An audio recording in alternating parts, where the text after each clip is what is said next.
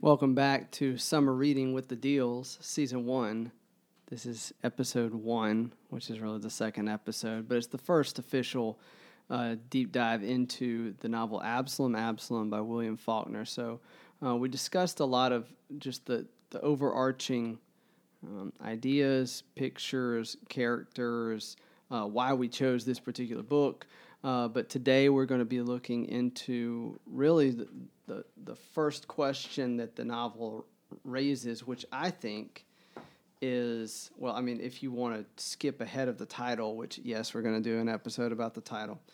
Uh, but from the first sentence of the novel, which I'll read, from a little after two o'clock until almost sundown of the long, still, hot, weary, dead September afternoon, they sat in what Miss Coldfield still called the office because her father had called it that.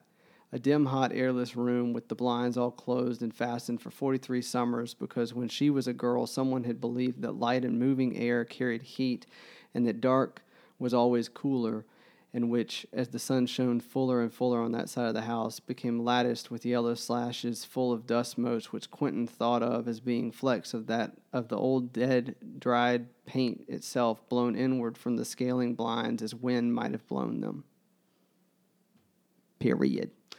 So uh, that's a long first sentence, and in the first sentence we get introduced to, uh, as I mentioned on the on the zero episode, Quentin Compson, who is one of the mm, protagonists of the of the Sound of the Fury.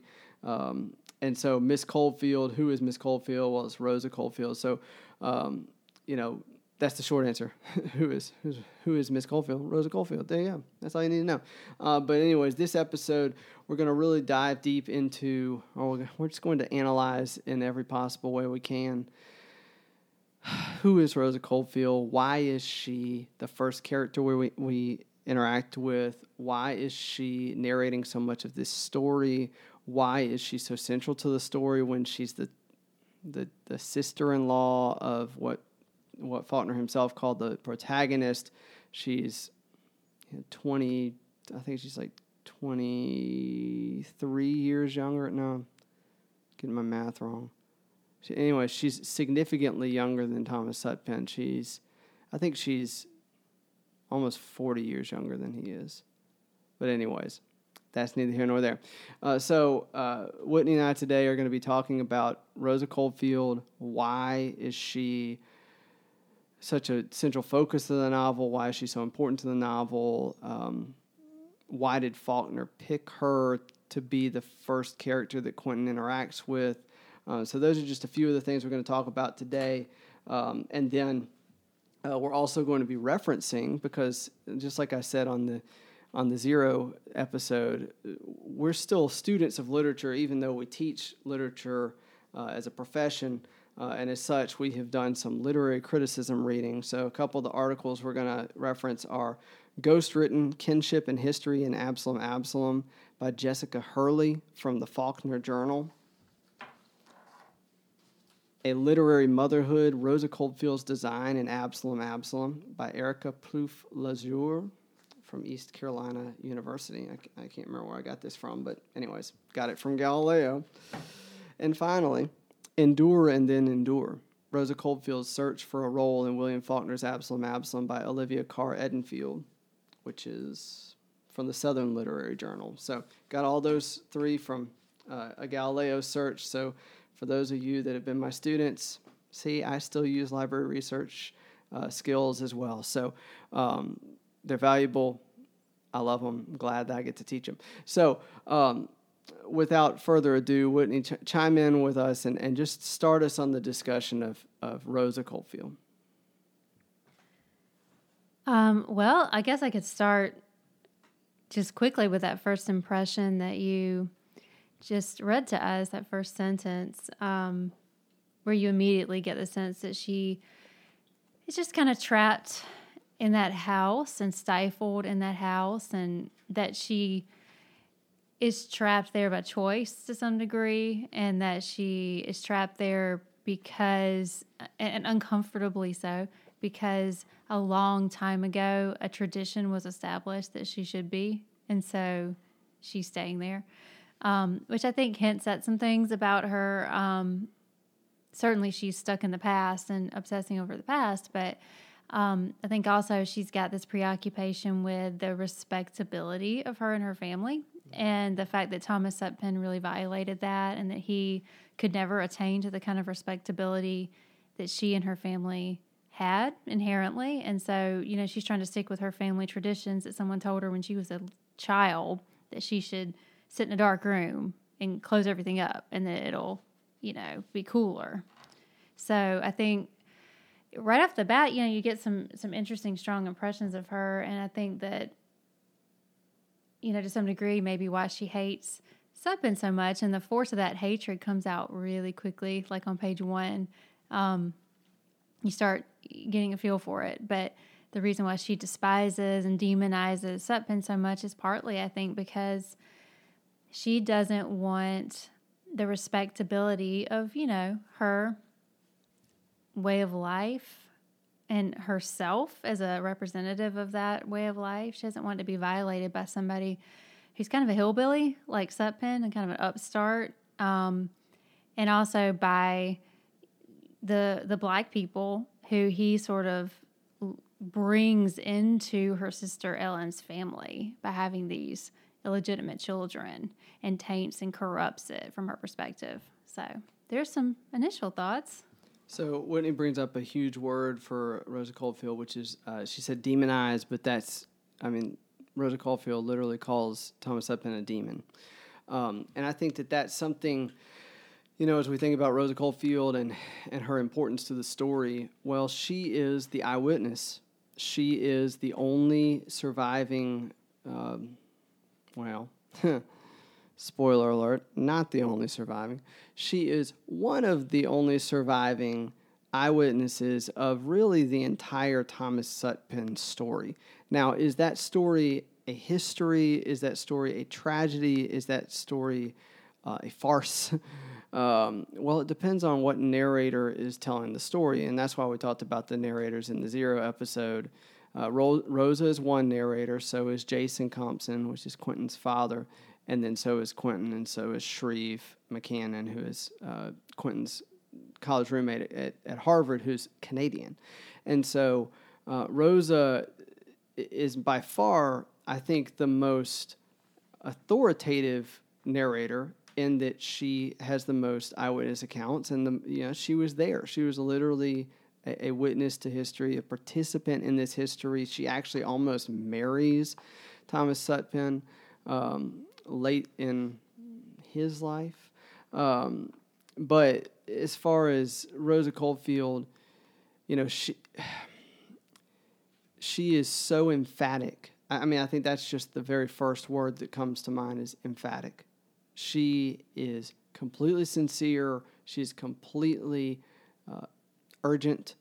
Um, and, and, it does come across that she is not just telling this story to Quentin so that he can know it she actually is telling him the story so that when she asks him to go with her to Sutpen's Hundred and to the house and see that there's there's something hidden in that house, well, you know, he, he's going to be more compelled eh, by either curiosity or duty or um, boredom or, or, or, or, just, eh, eh, you know, um, I guess kind of the intrigue of, of getting to tell the story to someone else um, although I don't think he has any, I don't think he has any problem uh, with with the stories he already has. Um, he, he seems to be, as I put wrote in my notes late in the novel, he seems to be drowning in history. Uh, and and Rosa is just about to open up a, a water cannon uh, and just fire hydrant him with with her story, and he's just going to keep saying, "Yes'm, yes'm." Whitney talk to us about uh, just your, I guess, let's start with the way she narrates, and then we'll get into the, the content of what she's narrating and why is she so indignant? Why is she so, um, why, why is she so just uh, merciless with with the name Thomas Sutpen and, and the story um, as you alluded to, that that that really pulled her family into the whirlpool or the, the undertow that, that is the Thomas Sutpen experience? Well, um, one thing from the beginning of the book that was um, interesting was that she keeps calling him an ogre Yes. and saying that his children are half ogre, half like half ogre, half Coldfield, I guess. Um, I think she turns the story of what happened to her sister into a fairy tale.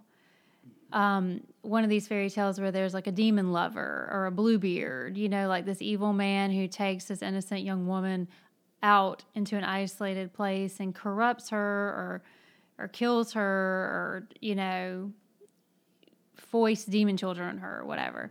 Um, and her whole family is the victim of that i guess in her mind. Um, and so in that sense she's mythologized her sister and her sister's kids and Sutpen um, to the point where they're they're much larger than the real world around her and lo- loom larger in her imagination. And um, then she i think she's very hard on herself. She she refuses to completely defend herself for giving into the ogre. You know like if you know from the time you're a little child she claims to know from the time she's like five years old. Like she's like i have all this insight into my sister and you know the demon Sutpen and everything. She she claims all this this insight because she's like an eavesdropper and kind of a voyeur kid.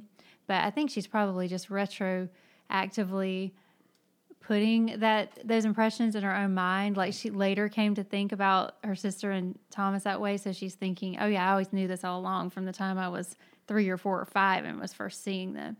But yeah i think that she you know is defensive of her family and kind of defensive of herself because she she got lured in you know just like her sister and that would make her seem like a real fool or, or very desperate, right? Like she she's aware that the people who live in Jefferson kind of think of her as this pathetic old Spencer who couldn't keep the man. And why would you even want that old dried up man who, you know, basically didn't have his wealth left and he'd been your sister's husband? It seems pathetic and desperate and that you couldn't even keep him. But then sorry, one more thing. No, no. Um, and then another, I'm just thinking about the reasons she's so angry at him. Another, I think, wrinkle in it is that he insulted her massively. Yeah, what is, what is the insult that he uh, lays upon her, and that really is her, uh, I guess, her her chip on her shoulder the rest of her life? Well, I take it like this, I guess, that she had deigned in a certain way to like be willing to marry this man who she had a lot of contempt for. I mean, she'd seen him do things like fight his slaves in this kind of this way she considered really base and, and like low and unrespectable. She knew he kind of came out of nowhere and was nobody and so she she had this kind of disdain for him and even just like terror of him even and fear of him. But then she was willing to marry him because she kind of couldn't find the strength to say no. She actually says when he come, basically comes in the door and is like, "I think we'll get, married," and just sort of like assumes that that she's going to be on board. She has this really like striking thing that she says. Um, let me flip over to it. She says there's a little space where she, a little niche where she could have said no, and she says, um, what she could have done is with some blind, desperate female weapon, made a frenzied slash, made a gaping wound of no and no and help and save me. But she didn't do that. She acquiesced. And then, like, a couple months later, without ever having, like, really brought up getting married again, he just says, Hey, why don't we try to have a son? And if it works, then I'll marry you. And if not, no harm, no foul, because he wants a son, and he's like not totally sure this is going to be the the avenue that's going to get him a son. So you can see why, you know, she thinks of herself as a woman who's above being spoken to that way. I think it's an important part of her self conception, and um, it's deeply insulting and wounding to her. Yeah, he pulls a, uh, if I can borrow from the show Cheers, a Sam Malone. I'm going to paraphrase. Oh, what the heck? Will you marry me? Cliffhanger. Um, and um, the thing about it is he he doesn't even do it that poorly. He does it more poorly than that. He, like what he said, he just kind of offhandedly says, "Well, we could get married." And Rosa, sure enough, wears her her dead sister's wedding ring. So Ellen, her sister, is considerably older. I think she's 22 years older. Uh, anyways, Ellen is 10 years younger than Sutpen, and she dies in 1863. So she dies in the middle of um, of, of the Civil War, and uh, in, interestingly, which we'll, we'll talk about in a few minutes, uh, she lives almost 43 years.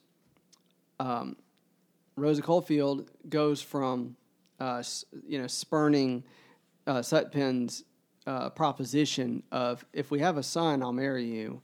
Um, from then until the time she's talking to Quentin is 43 years, and that's something that's hit again and again and again and again. Now I know that William Faulkner was the kind of person who couldn't he couldn't remember Shreve Mackenzie's last name was Mackenzie, so he just called him Shreve McCannon. But um, the, the thing about it is, I think Faulkner is incredibly intentional and precise with his name choices and his date choices while he's writing a work. But in between the time of The Sound of the Fury and Absalom, Absalom, I think he just lost a few of the details and, and, and just picked up and, and was like, well, that's fine. Um, like uh, Quentin keeps saying he's 20, but it says he, he dies when he's 19. And it's, I think he's thinking of himself of 20 as 20 ish since he's going to college and you're in, you know, you, you start your 20s in your college years. But uh, Ellen has died and, and Sutpen comes back. This is Colonel Thomas Sutpen, by the way uh, who's been a colonel in the, the Mississippi you know army for the Civil War with the, with the Confederacy, and he comes back. He did not die, uh, which Rosa was very convinced that every other person in the army would die before he did because he was just such a such a demon that you couldn't kill him. He was kind of like the Grendel or the Grendel's mother of the Confederacy, if that's you know a fair parallel to the Beowulf narrative. Um, but in terms of uh, just Rosa's antipathy for for Sutpen, it, it's just amazing how quickly it comes across and how deeply it, it, it, penetrates the novel and how I mean it's really the whole novel. The whole novel is her settling a grudge against Thomas Sutpen or taking revenge against Thomas Sutpen, and um, one of the things that Whitney mentioned, which is, you know, Rosa describes this entire situation almost like a fairy tale that turned into a, a, a, a nightmare um, fairy tale, whatever you would call that, a, cautionary tale.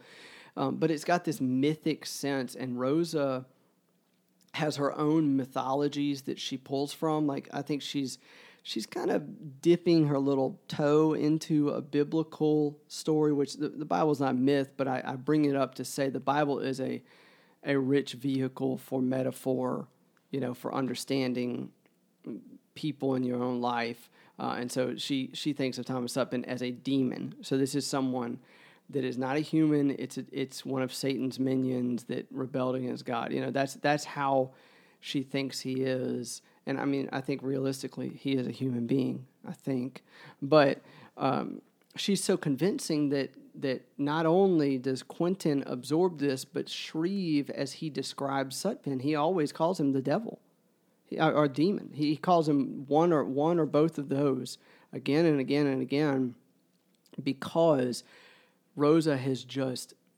beat this into Quentin's brain and he's told it already to Shreve. And so now that they're retelling it and trying to find, you know, it's, it's that they've, Quentin has told them, has told Shreve most of the story and they kind of complete the story is, is how the, the, the novel plays out. But that sense of mythology, uh, Rosa uses a few references to Greek mythology, and she also uses several references to Arthurian legend. And so it's interesting that she's referencing these different things, uh, but she really never references Shakespeare. So there are elements of, of like the literary canon of you know of all time that she's deeply versed in and she uses to help herself understand the people in her own life. But then there are other things that she leaves out, and someone like Shreve or or Jason Compson will use uh, to understand the the situation. And so we'll, we'll talk about those more in another episode. But I think that's worth pointing out is that here's Rosa who who really does elevate her story to something beyond just a personal history. And I think that's that's part of what this this novel is doing is it's trying to make the story of Thomas Sutpen and everyone who he affected, even down 100 years later to Quentin Compson, into something that is grand and, and um, you know, epic, and that is not just something that's personal and private and small. Um, and so Rosa does that, and I think that's why that's one of the reasons why she's the first central narrator. Is she starts the whole novel off with such a poetic drive. Now, she tells Quentin early on that because he's going to Harvard, that this, you know, this will be something maybe he can do. And now I'm to, it's to take me a minute to find it. She basically says, oh, here we go. So maybe you will enter the literary profession as so many Southern gentlemen and gentlewomen too are doing now, and maybe someday you will remember this and write about it. You will be married then, and I expect, and perhaps by, by married then, be married then, I expect, and perhaps your wife will want a new gown or a new chair for the house, and you can write this and submit it to the magazines. The thing about Rosa Coldfield is she's an amazing persuader. Okay? I'm just going to read that one more time. So maybe you will enter the literary profession as so many Southern gentlemen and gentlewomen too are doing now, and maybe someday you will remember this and write about it. You will be married then, I expect, and perhaps your wife will want a new gown or a new chair for the house, and you can write this and submit it to the magazines. So, A, she's made Quentin think way past the sale. Okay, so she she's made him think, okay, if I listen to this, I can write this down and send it to a magazine and pay for a new dress to make my wife happy. Well, Quentin's not married here. You know, he hasn't even started college yet but she's making him think about the future, which is very interesting because she never thinks about the future. She only thinks about the past. She doesn't even think about the present. And so she's making Quentin think forward and think about being married, and your wife's going to want things like a new chair or a dress. And I can attest, Whitney likes dresses, and she likes, well, we have all the furniture we need for the house right now. But, um, you know, the thing about homes is you always want them to be comfortable and, and, and exciting to be in and, and uh, welcoming to, to people that are coming in to visit. And so here's Rosa making Quentin think about these things, which she's, she's never bought a new dress. She's probably wearing the same dress she was wearing in 1866 when, when Sutpen t- asked her if, if she would, you know, have a baby with him and then he'd marry her if it's a boy. Yeah, and, the black dress she's wearing is like turning green. It's so old, I think it says. and it's obviously old fashioned. And so, you know, here's a woman who has never bought a new dress eh, for, for 43 years probably and is, is living in the same house with the same kind of thinking about the air is, is cooler if you if you keep the blinds closed, is that basically the sentiment of the opening sentence? Yeah, you like close up the house to make it cool, or it really makes it stuffier. Exactly. In reality, but I feel I feel like the part you just read to me it felt pretty disingenuous, like she is tempting him to keep listening to the story. Yes. Yes. Um, and maybe misunderstanding or underestimating Quentin's temperament, which already mm. it seems like he has a tendency to be obsessive anyway. And so, yes, once you peak, and he says that living in Jefferson, he's been breathing in this story his whole life, like kind of through the dust in the air. You know, there's this there's a sense throughout the book, and dust is in the first sentence. There's dust motes in the air, but that the people who died in Jefferson, they're slowly decomposing and making their way through the air. And there's actually a, a, part in Rosa's italicized section in the middle that says that the spirit metabolizes like the body. So like your spirit slowly decomposes and it's still in the air, the place where you you inhabited. So therefore you you you know you haunt the places that you're from. And Quentin already feels haunted by this story. Um, and so therefore once she exacerbates that kind of tendency toward obsession he already has. There's a part also in the italicized section. There's this big italicized section in the middle of the, basically in the middle of the book. Basically, I would all say of chapter five. Yeah. Almost all of chapter five. that's Rosa Rosa's point of view, and it kind of feels like maybe it's like stream of consciousness or something. It's not like something she's speaking out loud, but um, she but she's to some degree is supposed to be sort of speaking this to Quentin. But it says that she's going to bequeath you only that same aghast and outraged unbelief I knew when I comprehended what he meant. So she's saying, you know, when I understood the horrifying thing that Sutpen was proposing to me, I was aghast, I was outraged. I want to bequeath to you my outrage. And I wrote, thanks for that at the top of the page because I was just getting into Quentin's head a little bit like, oh, great. Um, I'm not bequeathing you an opportunity to get a new chair for your wife one day. I'm bequeathing you my outrage. I'm and my aghastness, which is interesting because Rose is described as being amazed at what she's saying in the first chapter several times. It's like she's amazed at something that she's been obsessing over for 43 years. She's never lost the sense of shock that Yeah. this could have happened to her. Yeah, it's like she hasn't even started the first stage of of the five stages of grief, and so she's never she's certainly never going to get to acceptance. Um, but she's she's she's giving uh, Quentin, you know, denial and bargaining and anger and and uh, depression, and certainly depression he- very heavily, um, just put pressing upon him this story. Um, and, and the reason we're talking about Quentin so much is he's he is the listener. I mean, he is playing the same role we are, which is listening to this old lady talk about her past. And it says she had never said a hundred words to him. He knew who she was because it's a small town, but he said he had never heard up. You know, he'd maybe spoken a hundred words to her in his life in twenty years, and then all of a sudden she's like, "Hey, can you come to my house?" And he's like, "Okay." And then she just fire hoses him with this, and and that's part of uh, the role that she had had from basically the Civil War to the present in her in her own mind maybe was that she was the town poetess. She was this um, this woman that just wrote these odes and ballads for the dead uh, Civil War soldiers for the Confederacy. And and I think you know when you think about Rosa Coldfield, she is born in 1845, and so she is you know hitting her kind of debutante like mm, you know the the belle of the ball moments when every boy her age, every possible suitor she could ever have, is getting killed in the Civil War. And the ones that aren't are coming back maimed, or they're coming back with PTSD, or they're coming back um, with some sort of like, I got to get out of the South, you know? Or with no more money.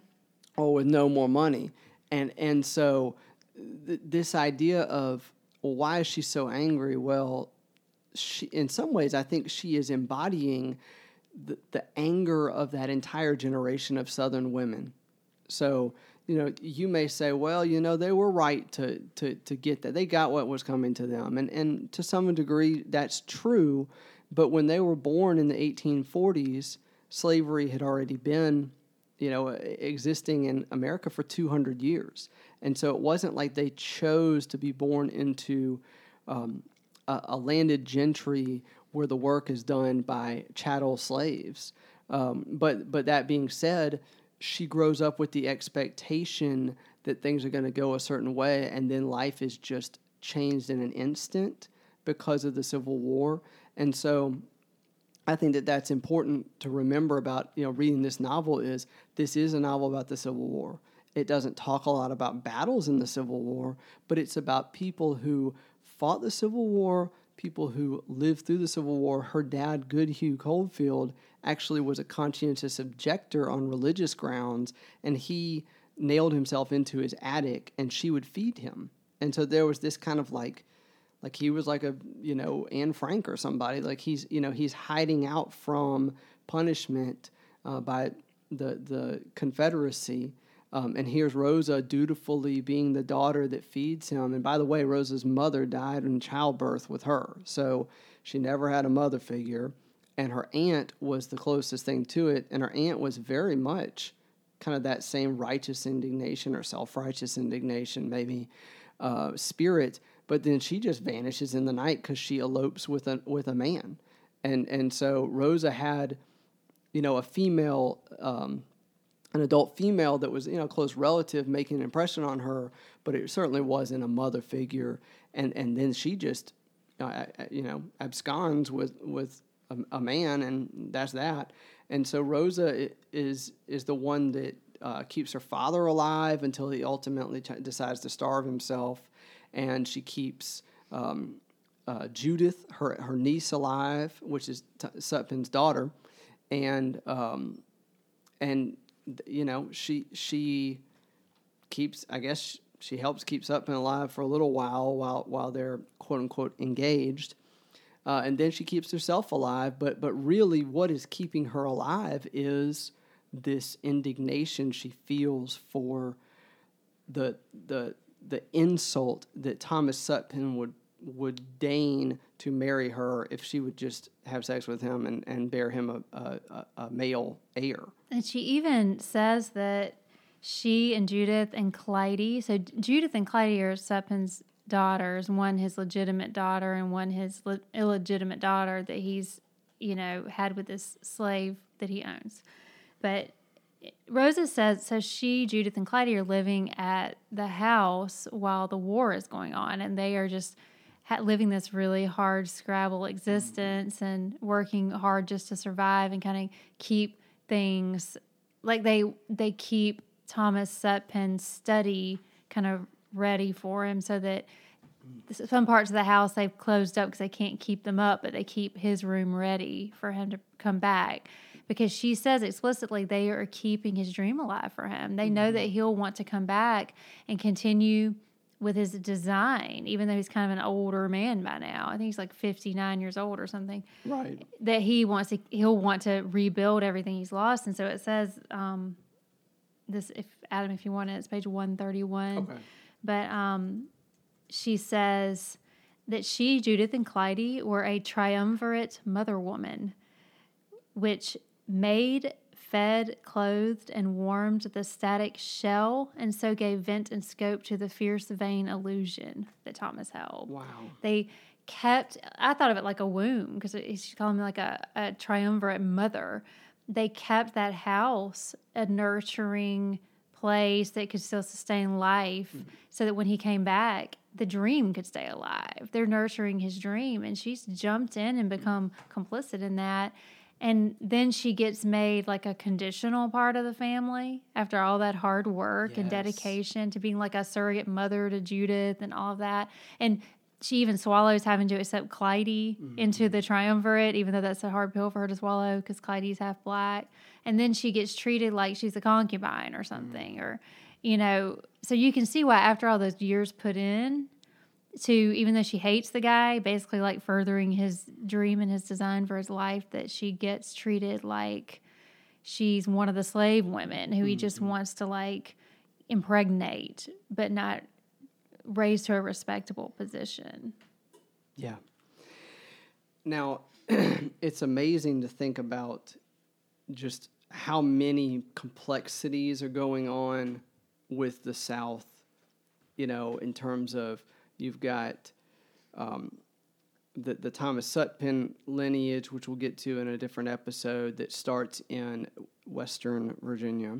Uh, but it, it really includes the first, you know, the first colony, Virginia, right? 1607. Maybe I'm misremembering. I know that I know that there was once a settlement in in North Carolina before that, or maybe it was Virginia as well. But, anyways, um, there, there's this element of the old old South, and then there's this element of the Native American South, which is whom he buys the the land from. So, um, so Thomas Sutpen buys his hundred miles. By the way, I was looking into. Um, you know, s- square mileage of areas. Uh, Augusta, Georgia, is approximately 307 square miles. So just Thomas Sutpen's property was about a third the size of the entire city that we live in.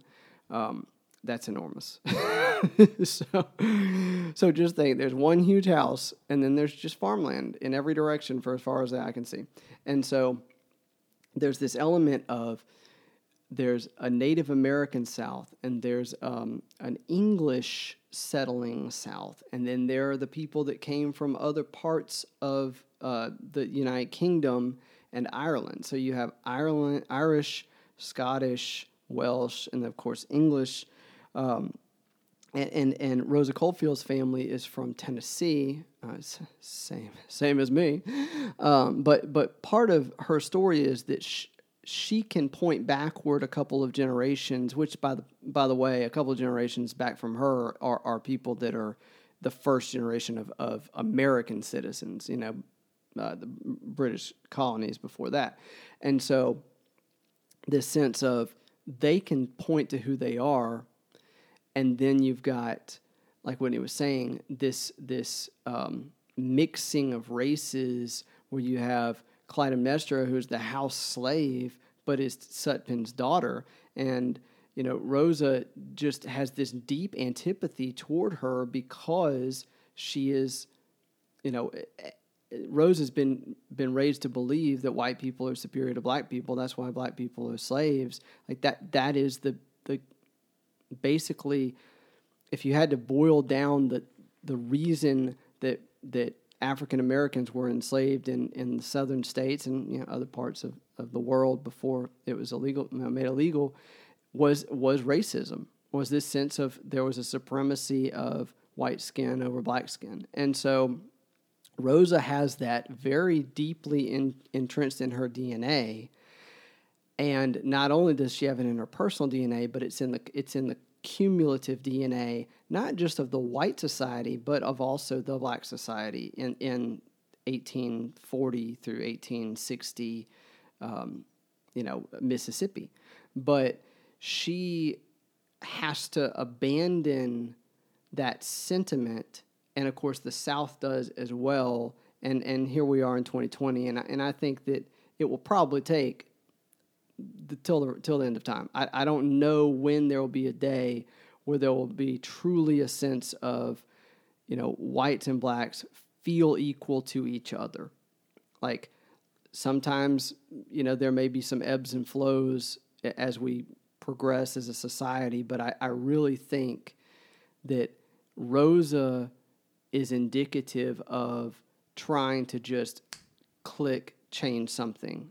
And, you know, her her attitude towards Sutpen is not, you know, she's not angry at him because he has, um, a, you know, a half black daughter.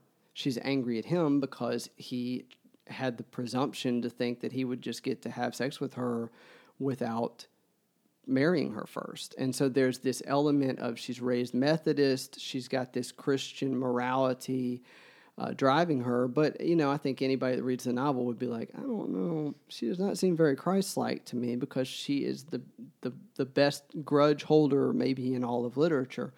Um, but she is just so powerful in her antipathy toward uh, not just Thomas Sutpen, but but Clytemnestra, the the uh, half black daughter. Which, by the way, Clytemnestra was supposed to be named Cassandra, uh, but Thomas Sutpen, much like the author that created him, mi- mixed up the name. That's what Jason Compson says. Uh, do you believe it? That Jason Compson says, I think that he wanted to name her Cassandra and named her Clytemnestra instead. I don't. I just. I don't know if I trust him or not because uh, you know um, Rosa's called Cassandra in an early well, chapter and well. that's that's why I bring it up because I think if you want to say Cassandra, the the Greek, you know, in the Greek myth, uh, can see the future, but every time she tells people, they don't believe her, and so I think that that's a very accurate thing to to to compare her to in this novel is that even though she's telling this story about the past, it's like she's trying to communicate something about the past that if you don't learn from it you will be doomed to repeat it or be doomed to never escape it. Um, and, and so there's this element of if Quentin really listens to her, maybe there will be uh, uh some, some, some exit or some, some freedom from uh, just the oppressive past that that the the South is is is dealing with in, in 1910 certainly um, to a lesser degree now, but but certainly in 1910 you're still dealing with all of the repercussions of the Civil War because a lot of the people that are the elder statesmen of the area either fought in the Civil War or are the children of the people that fought in the Civil War, or like Rosa, who were not old enough. You know, she was like 15 when the when the Civil War started, but she's old enough to known a lot of people that died in the war, and so she's got this kind of. In some ways, she's permanently stuck in a Civil War wartime mentality, the same way that people born in the Depression um, have always had that since my grandma was born in the Great Depression. She she's always been very thrifty because there's just this sense of the, the banks could close, and and so, um, excuse me, Rosa has that same that same kind of constantly in in the war mindset. Well, let me chime in while you drink some water or something. um, just this idea of her being an in the war mindset and her not her not being able to see um even like really there should be a change in terms of um the the harsh barrier between like black and white and slave and free. I actually think what's kind of interesting and cool about Rosa as the book goes on is that she she does moderate and and change her perspective a lot. I think you do to some degree see the perspective of a young girl and then the perspective of an older woman kind of coming through because we know that even though her father was objecting to the war that she wrote this uh, these odes, I guess, to the fallen soldiers, and she really mm-hmm. seemed to um, kind of glorify in her own mind the the Civil War soldiers. But then she tells Quentin when they're they're meeting that day um, is it any wonder that heaven saw fit to let us lose? Because she says the men fighting for the South were men with valor and strength, but without pity or honor. So over time, she seems to have come to think of the quintessential Civil War soldier as being like a Thomas Sutpen and not yeah. being like a, a man worthy of respect. And then the second thing I thought of in terms of her changing her perspective, you know, when she walked in to basically she gets called out to the house at Sutpen's Hundred that day when um, Henry shoots Charles Bon, and she tries to go in the Minor house. spoiler alert. Yeah, well, I'm assuming all the way through that you have read this book before because we're going to just have to talk about what happens in the book, and, right? And if you're reading it as we're talking about it, that that that Henry kills Charles is, is not a big spoiler. That's really the question. One of the main questions of the novel is why did Henry yeah. kill Charles you Bon. find out kind of early-ish that he actually killed right, him. Right. Um, but yeah, so she gets called out to the house because this tragic thing has happened, you know, and she tries to go in the house and and Clytemnestra stops her and she mm-hmm. says, "Don't you go up there, Rosa." And Rosa is so offended at being bossed by this slave and being called Rosa by the slave mm-hmm. instead of like Miss Coldfield, something more mm-hmm. appropriate. She she's very offended by that. She says, Rosa, to me, to my face. And then Clytemnestra touches her, and that makes her even more indignant. But then on the next page, she says, it seems to me like this is a later perspective as mm-hmm. she's like mm-hmm. thought about this for a very long time. She says, let flesh touch flesh and watch the fall of all the eggshell shibboleth of caste and color too. So that's the first thing that she says that kind of makes her us question. You know, she when she touches Clytemnestra, she starts to think, you know what, all those external things fell away, and you know it was sort of more human to human. And then she says um, that there was a something holding them together like a fierce, rigid umbilical cord, twin sistered to the fell darkness which had produced her. So she feels like a sister, like mm-hmm. a twin to mm-hmm. Clytemnestra. Um, and the fell darkness which had produced her, I, there's a, a strain of imagery all the way through the novel about the, the male principle being this principle of kind of um, lust and, and, and potency and power to create pain and, and evil um, and difficulty. And it's like, to some degree, it almost feels like as women, she and Judith and Clytemnestra have a, a connection that's kind of undeniable and un, almost unspoken, but just like, just like unbreakable because there's something about like the masculine power that's so mm-hmm. aggressive and almost like menacing in this book. And I think she's just rethinking. She was glorifying these young men, you know, as a as a mm-hmm. young woman, but she seems to have be- become really soured on the idea of like masculine kind of potency. Mm-hmm. And she really was like in love with Charles Bon in her mind. Like she never even saw him before, but just the concept of him, she said it was like instead of usually she's talking about dust being in the air, you know, just like kind of leftover dead skin cells of people who aren't here anymore or something. But she talks about Charles Bon leaving glitter in the air. So hey now he's so glamorous, and I think that she doesn't even seem to know the full story about Charles Bon that what might have soured her on him mm-hmm. more. I think, but she, as she gets older, you know, seems to kind of grow as a person, which I don't think I appreciated as I started reading this book that that was something that might happen with her. And I think that's something just as, you know, for those of you that are listening and have not read this book through already, or, or maybe reading it through again like Whitney did after a long uh, interval, Rosa, I think, is the, the character that becomes the most complex the, the more you read this. Um, I don't think the other characters don't become more complex, but I think that she is written off in a lot of the criticism as like a hysteric woman. Um, and and I, I do think she is quite mad. She is quite emphatic. She is a hard pill to swallow.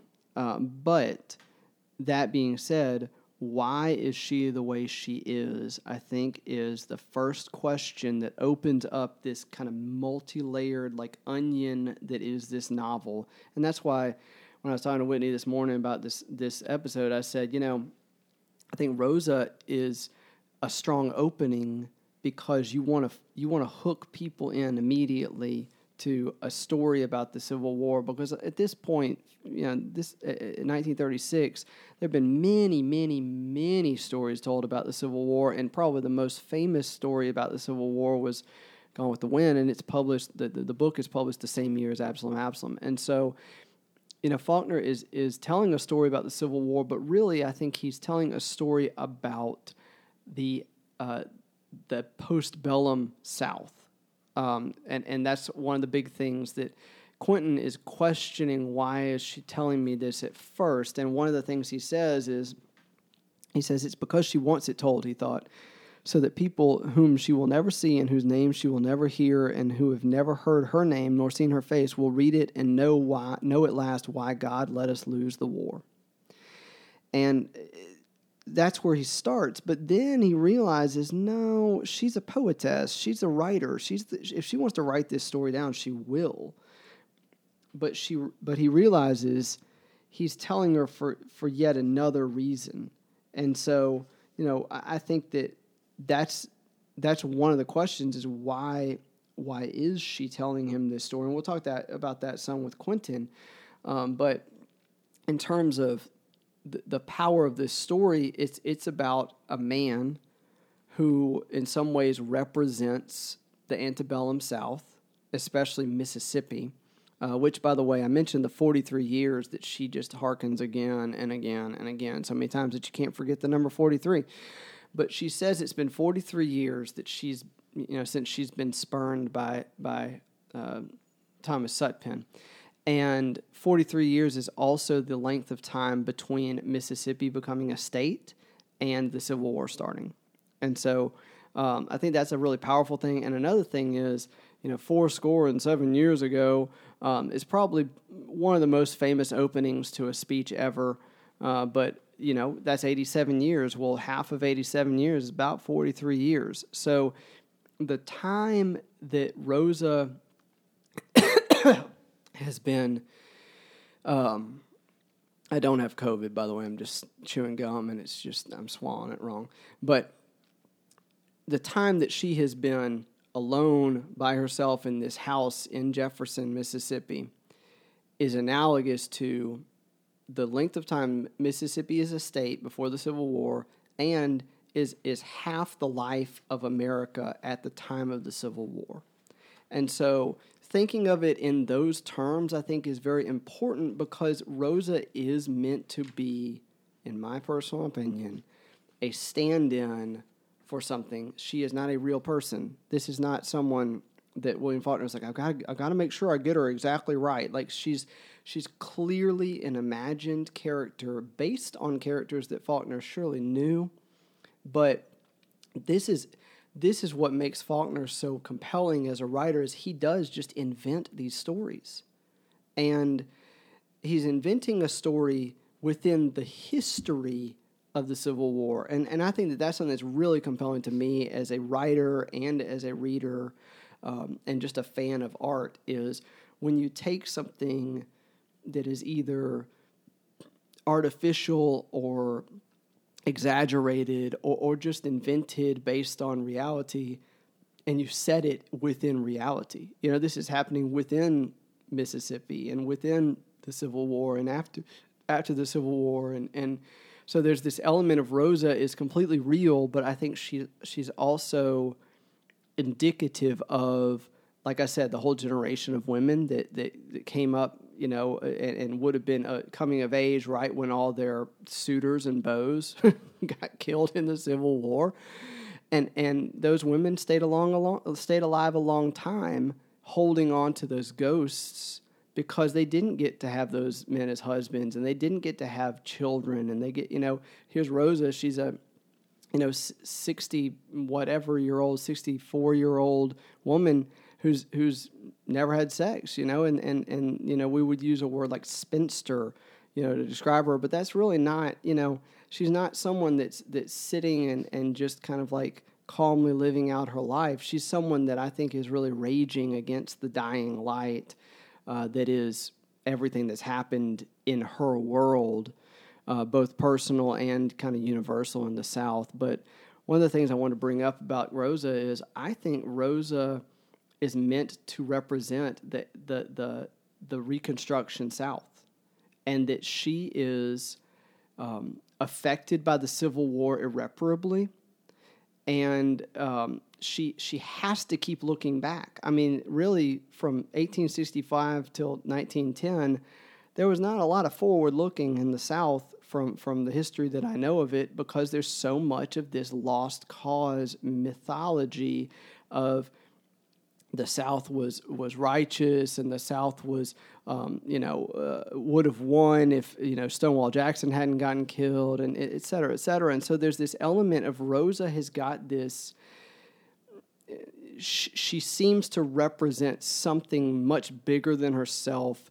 that is so full of life, uh, but is but that life is so toxic because it is it is re- reacting to something that she had no control over, and you know I think what she is trying to pass on to Quentin is that sense of do not let your generation move on because this is something that did irreparable harm to our society and did irreparable harm to your your family. You know, it's like it's not just people that lived in the same region as Quentin. It's like his dad was his his granddad was General Compson, and so there's just this sense of families were just torn apart, the land was ravaged, et cetera, et cetera.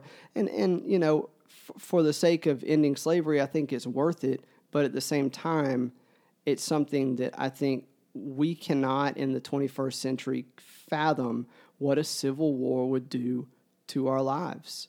A one, one that lasted four years, you know, and one that was fought mainly in our region of the country, wherever that is that you're listening. Um, it, it, just would it, it would change life as much as coronavirus changed life for us when it hit. I mean, eventually, I, I do not suspect that coronavirus will be you know, haunting us five, ten years later, whereas the Civil War is haunting uh, the South, I think, even till today. I can see what you mean about her representing like this inability of the South to reinvent itself and start over and, and keep kind of maturing because she just sort of got frozen, you know, when the war when the war ended, um, and when when I guess when Thomas Sutpen came back, um, and she was insulted again. In fact, there's a moment in the book where it said, I, I, I can't remember if it's Rosa who actually says it, but um, says that she felt like sometimes men would come back from the Civil War and their wife or their sister or someone would have been raped by like a, a Union soldier, would have been like violated in his absence. And because he just felt so like helpless that he got angry with and rejected the wife or the sister, you know, even though it wasn't her fault, yeah. that like people started to feel that way about the South itself. Like they, they were sort of like angry and frustrated with it. Um, and she is described as being a fetus several yeah. times. That she, it's like her life was so kind of sheltered away, and she never really had a childhood, never really developed and grew, and you know, I think this idea of just not being able to mature and move forward mm. kind of fits that in an interesting way. Um, but I thought a lot about power when I was reading the Rosa Parks, and you know, she describes Thomas is being so so powerful, so mm. potent. He can't die in the Civil War. He seems to always be impregnating people or threatening to, you know, like that sort of thing. And she, in some ways, seems impotent, right? She seems like yeah. fairly powerless. Yeah. Um, and we, you and I have talked about this concept of for a woman, like the book even says, um, I think maybe Jason Compson says it for a, a woman like Judith, virginity is a, is power up until a certain point. Um, because you know it makes you a valuable commodity, which whether that constitutes power or not, I don't know. But in their society, that was a form of power for a young woman is to have your virginity intact.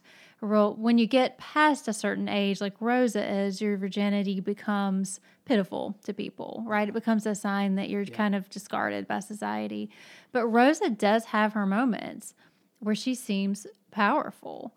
Yeah. Um, for example, we're told very early on that she's basically I don't want to say resurrecting, but sort of almost like like conjuring the spirit of Thomas Sutpen through her voice. So it's like he's haunting her voice, and yeah. she's in control of it. Like mm-hmm. she gets to bring him back when she speaks, and he becomes so real to, to Quentin. Mm-hmm.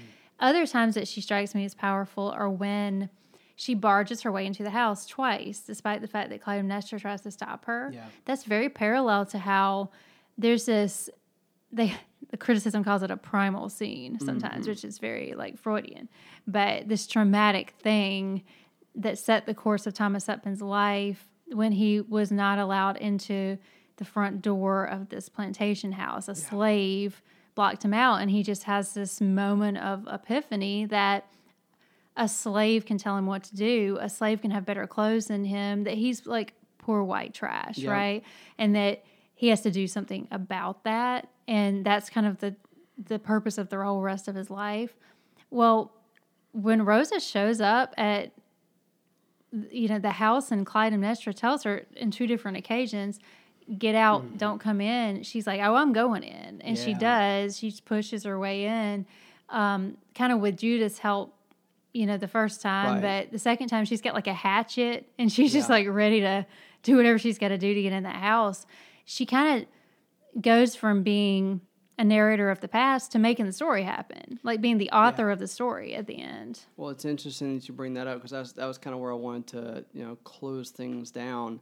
Was this sense of is Rosa Coldfield the, you know, the the most compelling character in this in this novel, um, because, like you said, she becomes in some ways the protagonist in that moment. I mean, she's there to solve a mystery.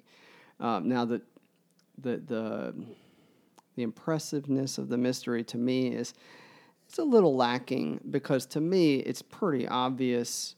And she's like, something is out in that house. it's like, oh, I wonder what it could be, Rosa. I mean, it's clearly Henry, but um, yeah, it wasn't exactly exciting like the revelation of it but it yes. was something something was compelling about the fact that she just barged into the physical space instead of living in the like mental yes. past forever and, and that idea of she has a hatchet with her it's like well is she there to bury the hatchet or is she there with an axe to grind Um, and I think you know Faulkner, you know, I th- I would like to think he chose that that uh, particular weapon or, or means of entering a house uh, intentionally because you could see it both those ways. You could see it as she's there to to um, be at an armistice, as she she uses uh, that word talking about Sutpen. Um, she's either there to make peace with the past, or she is there to you know sharpen the axe so that she can be more sharp about the past. Um, and and I think that that's you know that's an interesting ending for the novel because really uh, it's such an odd novel. I mean, it's so it's so disjointed and it's so all over the place in history and years and trying to follow who's speaking and who's who's listening to whom and when is this happening and it's it's it's a challenging well, it's a very challenging novel to read. But that being said, I think Rosa is the perfect character to begin with and to, you know, not quite end with because it does end with Shreve and Quentin, but she's I think she's a very powerful character because she just has got so much energy and you know for a woman of her age to want to take you know take a chance and go out to a haunted house that you know everybody else is afraid to even walk on the property of um, it shows that she's got this bravery um, that I think you know she had even as a as a as a younger person, but it's like she got more emboldened over life, and I think that's part of why the critics that read this novel and are like, "Oh, Rosa's not interesting because she's so shrill and she's so." Uh, you know, she's just a woman scorned, and that's that's boring. It's like, well, no, that's that's pretty interesting to me uh, because you know, learning the depths of why she is the way she is helps me understand her. Um, I don't think it's an I don't think she's an easy character to love, but I think she's an easy character to just be spellbound by, and and I think Quentin is. I, I don't think she's as spellbinding to us, but uh, what's impressive about her as a character is that Sh- uh, Shreve keeps calling her Aunt Rosa, and Quentin keeps correcting him and saying no, Miss Rosa, because Shreve is just conf- you know making a cl- confluence of uh, Rosa is Quentin's aunt. Because why on earth would he know all this about her if he wasn't related to her? Well, Shreve's never been Shreve's never been to Jefferson, Mississippi, or or you know Waynesboro, Georgia, or any other small town, Madisonville, Tennessee, where my grandmother's from. Um, small towns, you just know people, and uh, the smaller the town, the more people you know, and the more you know about them. And and Shreve does not understand that Rosa is is just a narrator to Quentin. I think he thinks he you know there's a there's a familial connection to them, but in reality, Shreve actually is accurate. She is Aunt Rosa. She's Henry and Judith's aunt, and so there's this element of even though he's wrong in Quentin's eyes, he's accurate in the the facts of the novel and I think that's part of what makes this such a, a rich thing to, to read and think about is that's how history works. Sometimes you have to have a lot of distance from history to see something clearly. You know, I mean, I do not think people in the 1870s saw the reasons people fought the Civil War as clearly as people see now in some respects because we have so much uh, advantage of time and hindsight, whereas they were looking through emotion and looking through grief um, but in some ways, they saw it, you know, clear as day, and we we we see it as a painting, and and that's something that I think um, we'll talk about more with the other characters. Uh, but but to me, this novel, and, and we'll kind of end it with this point, and Whitney can kind of chime in with whatever she feels like saying about it. I wrote down in my in my notes, this is a novel about portraiture, and some of these portraits are self portraits, and some of them are portraits of others. And and you know, when you think about learning about history, sometimes you learn about history just by seeing a painting of somebody. And I think Rosa is the only one that has the authority because she was an eyewitness to give a self portrait of herself and of her time and of the people involved in her life, including Sutpen. Um, and so there's this element of she's she's she's giving Quentin and she's giving us, by extension, as the readers, this picture of herself, and it is not very flattering at times. But I think it's it's it's as accurate a self portrait as someone could paint, and yet it takes Jason Compson and Quentin and Shreve to help round out, you know, the the other angles of Rosa Coldfield to get a, a fully three dimensional portrait of her for us to understand her as a character. Um, yeah, I mean, I guess a final thing I was thinking about in terms of Rosa. Um, so Quentin and Shreve are kind of talking through this story while Jason Compson's letter is sitting on the table Yes, between them, and it, they're not even reading the letter anymore. It's just sitting there for the longest time, uh, and kind of inspiring them a bit. But the the letter, some some portion of the letter is included on the second to last page, and Jason Compson, who I mean, he's really his attitude toward women is very like he really commodifies them and kind of minimizes their complexity many times. I think, um, but he says that he hopes now that Rosa is dead that she can gain that place or born where the objects of the outrage and of the commiseration are no longer ghosts but actual people to be actual recipients of the hatred or pity.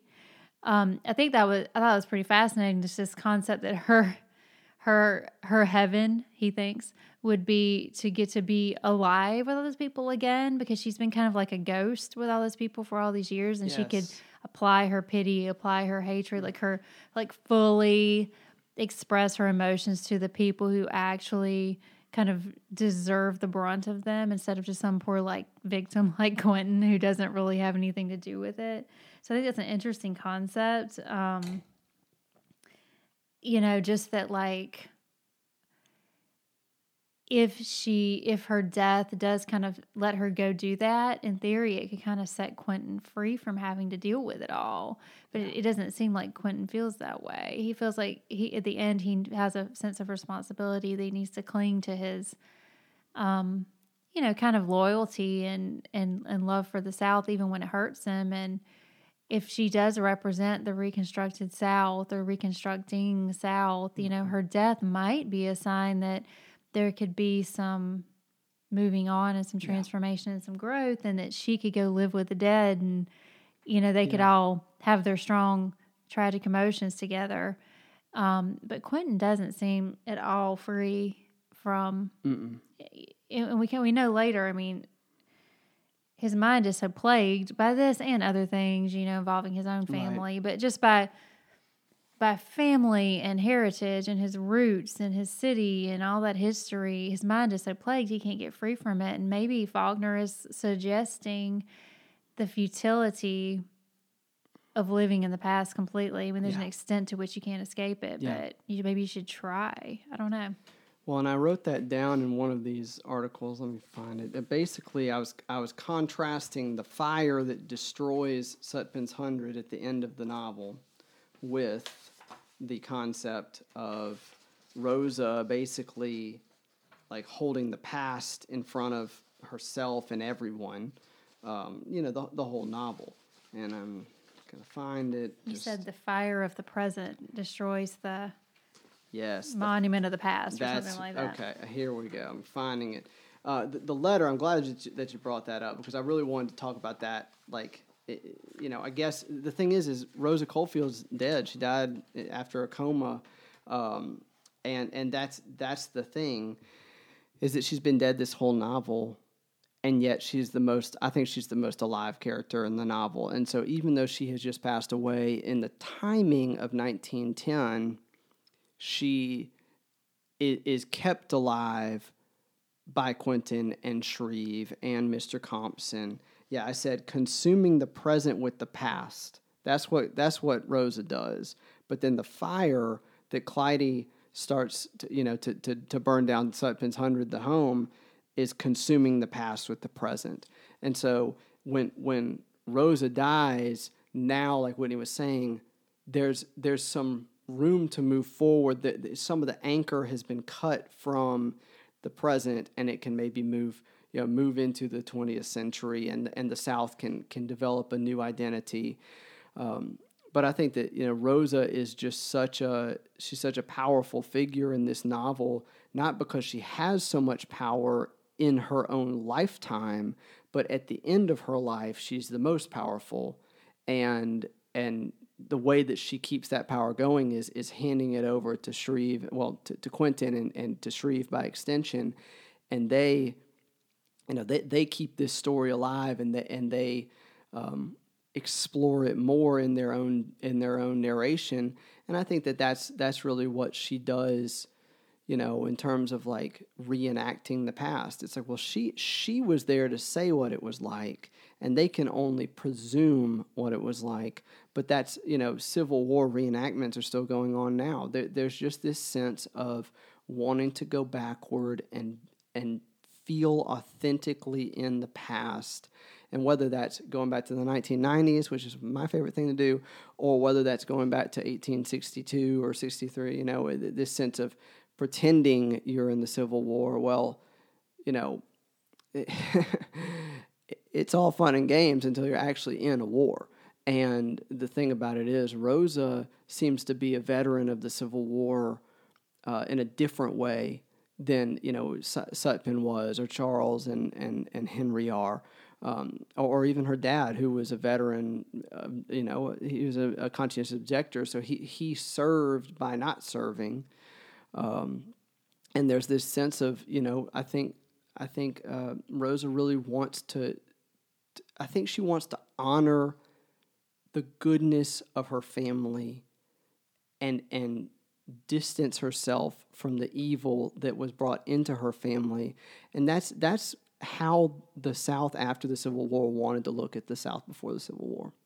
They wanted to distance themselves from the reasons that they got into the war and they wanted to honor and praise and, and even to this day I think look look up to as something that's that's a paragon of uh, virtue and civility and and and and decency and and you know as we'll talk about with Thomas Sutpen the reality is different than the myth so uh, that's where we'll probably pick up next time with with old TS uh, but we'll look forward to, to talking more with you as you listen with us. And thank you for listening to this uh, nice, succinct hour and 12 minute long discussion on Rosa Coldfield. We'll talk to you next time. This is Summer Reading with the Deals.